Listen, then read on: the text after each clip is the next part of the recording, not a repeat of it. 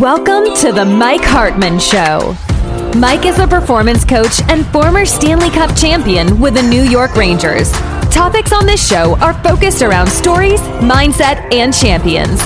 Mike will also go into details about helping you with your pain points and struggles and finding motivational solutions on how to have the mindset of a champion. Now, here's your host, Mike Hartman.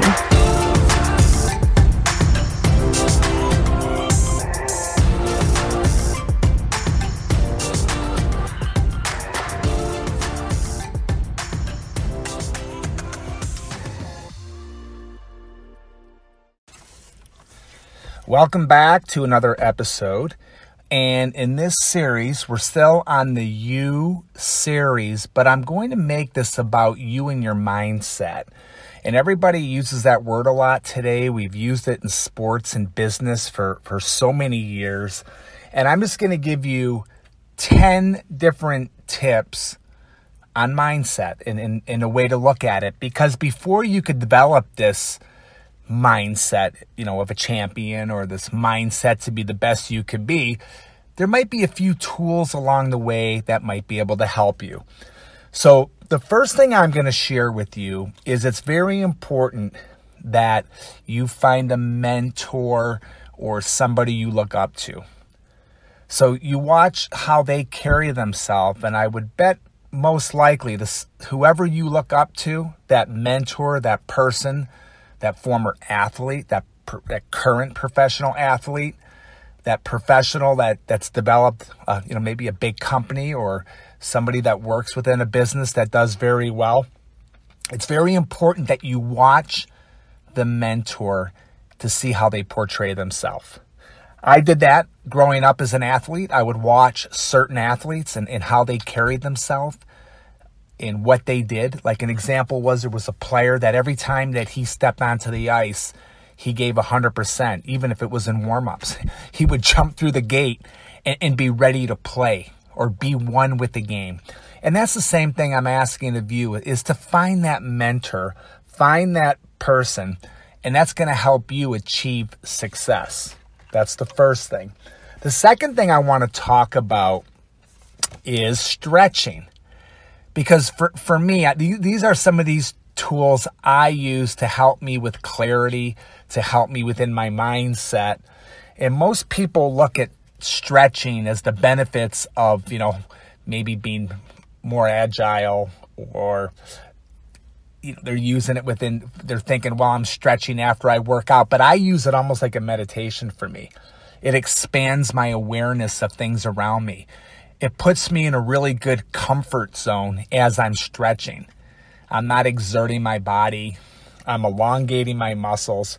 So it's important that if you could take about five to 10 minutes a day and stretch, that's going to help you overall, even with your concentration or focus or things to think about while you're stretching. It's hard to while you're exercising at times to really focus in on thinking about things. But I take the time to stretch.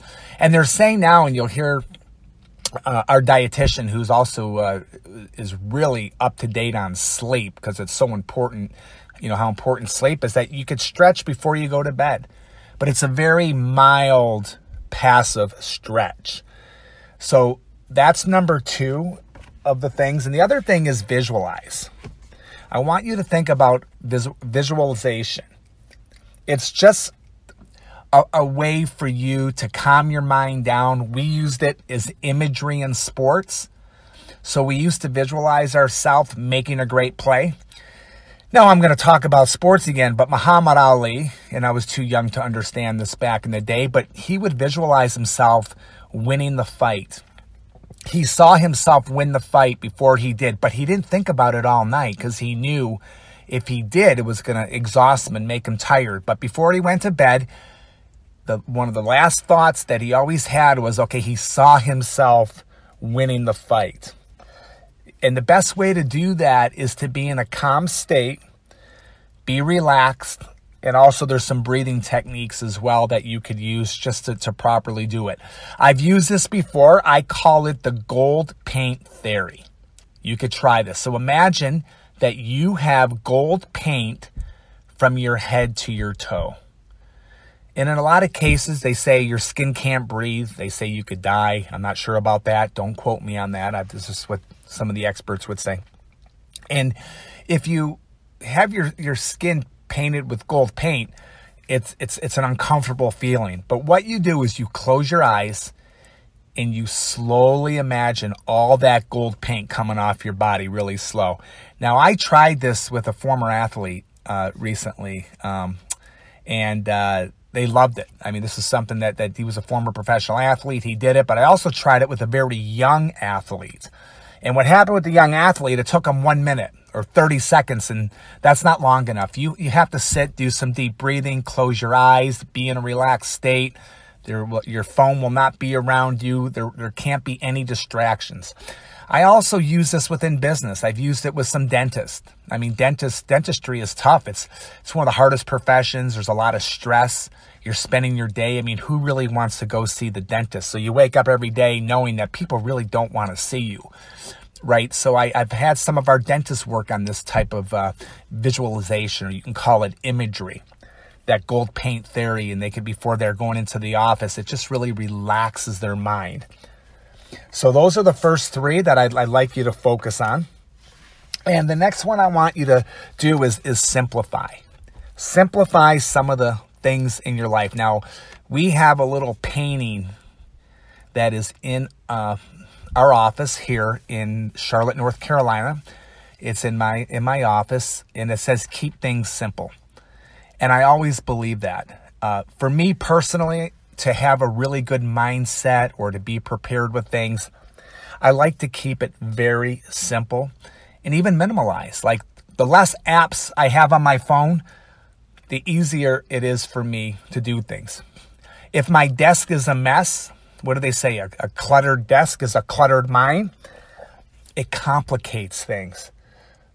Set yourself up with these small little little steps to, to simplify things. Elimination that one of the I didn't realize this, but the when I started eliminating things from my life that were insignificant, you start to feel better. Like get rid of some of the clutter, simplify your life, simplify what you do.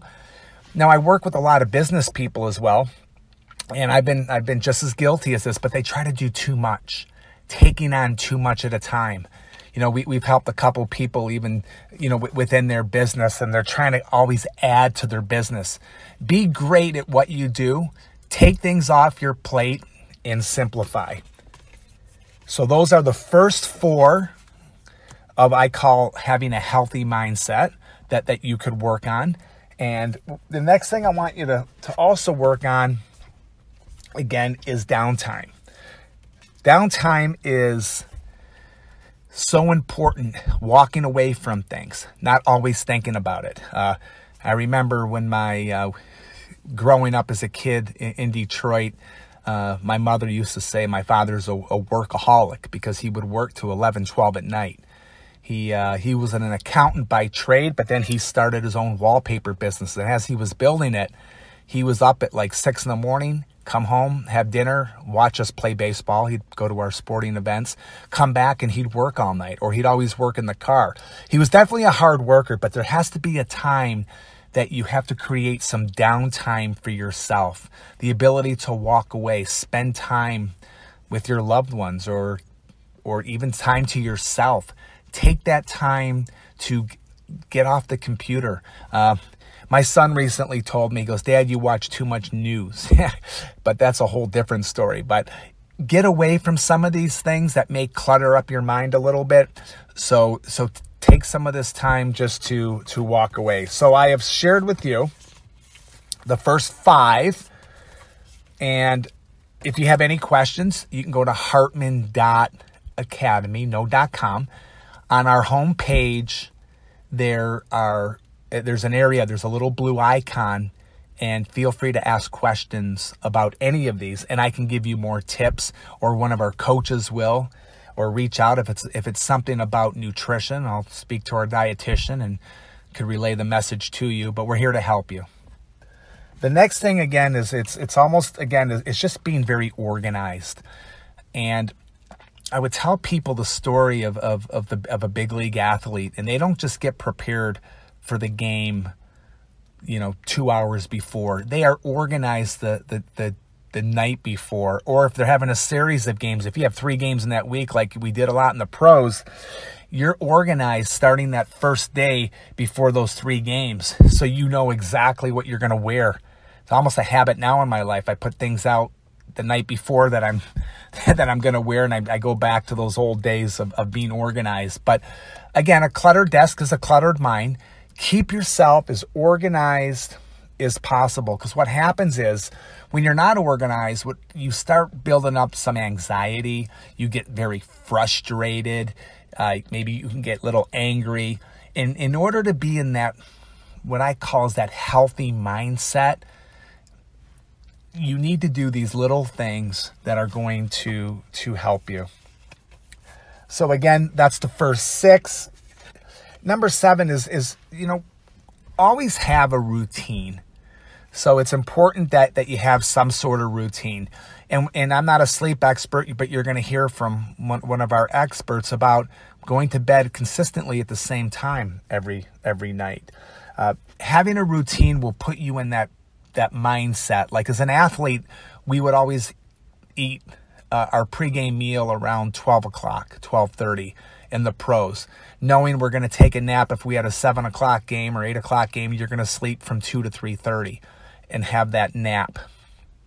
So it's important that that that you create a routine for yourself. Like for me, I like exercising first thing in the morning try to put a little something in my stomach. I don't always do that, but I get my workout in right away knowing I'm going to be done with it. And if you need, if you need a little help with that, creating that mindset to get yourself up to do it. Some people say, well, I'm not a morning person. Uh, it's hard for me to exercise right away. But if you have the time to do that, I highly recommend it. So just really getting into that, that routine, it could be the routine of, of doing whatever it is that's when I what I say is is have you be in that proper mindset that's going to have you just be one with the game. And within that mindset, the next thing I'm going to talk about is journaling and how important journaling is. You know, they, they, they would say, I worked with this Dr. David Medford from the University of Tennessee. He was my mentor. So going back to mentors and, uh, he, he was a, a great man. Um, he's no longer with us. He passed away uh, a handful of years ago. But but he would say, you know, Mike, we have the same thoughts in our head over forty thousand times a day. So it's important that you journal things that are important or journal things that are bothering you. So people are just, you don't just journal goals and goals and, you know, maybe unrealistic goals. Sometimes I looked at, at people's journals and they're, they're like, you know, they write three or four pages a day. It could be a little bit unrealistic. But here, let me give you one tip of journaling.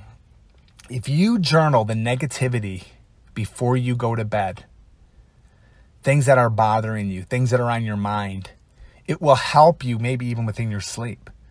It may help you even be more relaxed, put you in that proper mindset to focus because you're not going to be worried about certain things. So that's just something to think about. Journaling has always been something I believed in. I've done it for many years.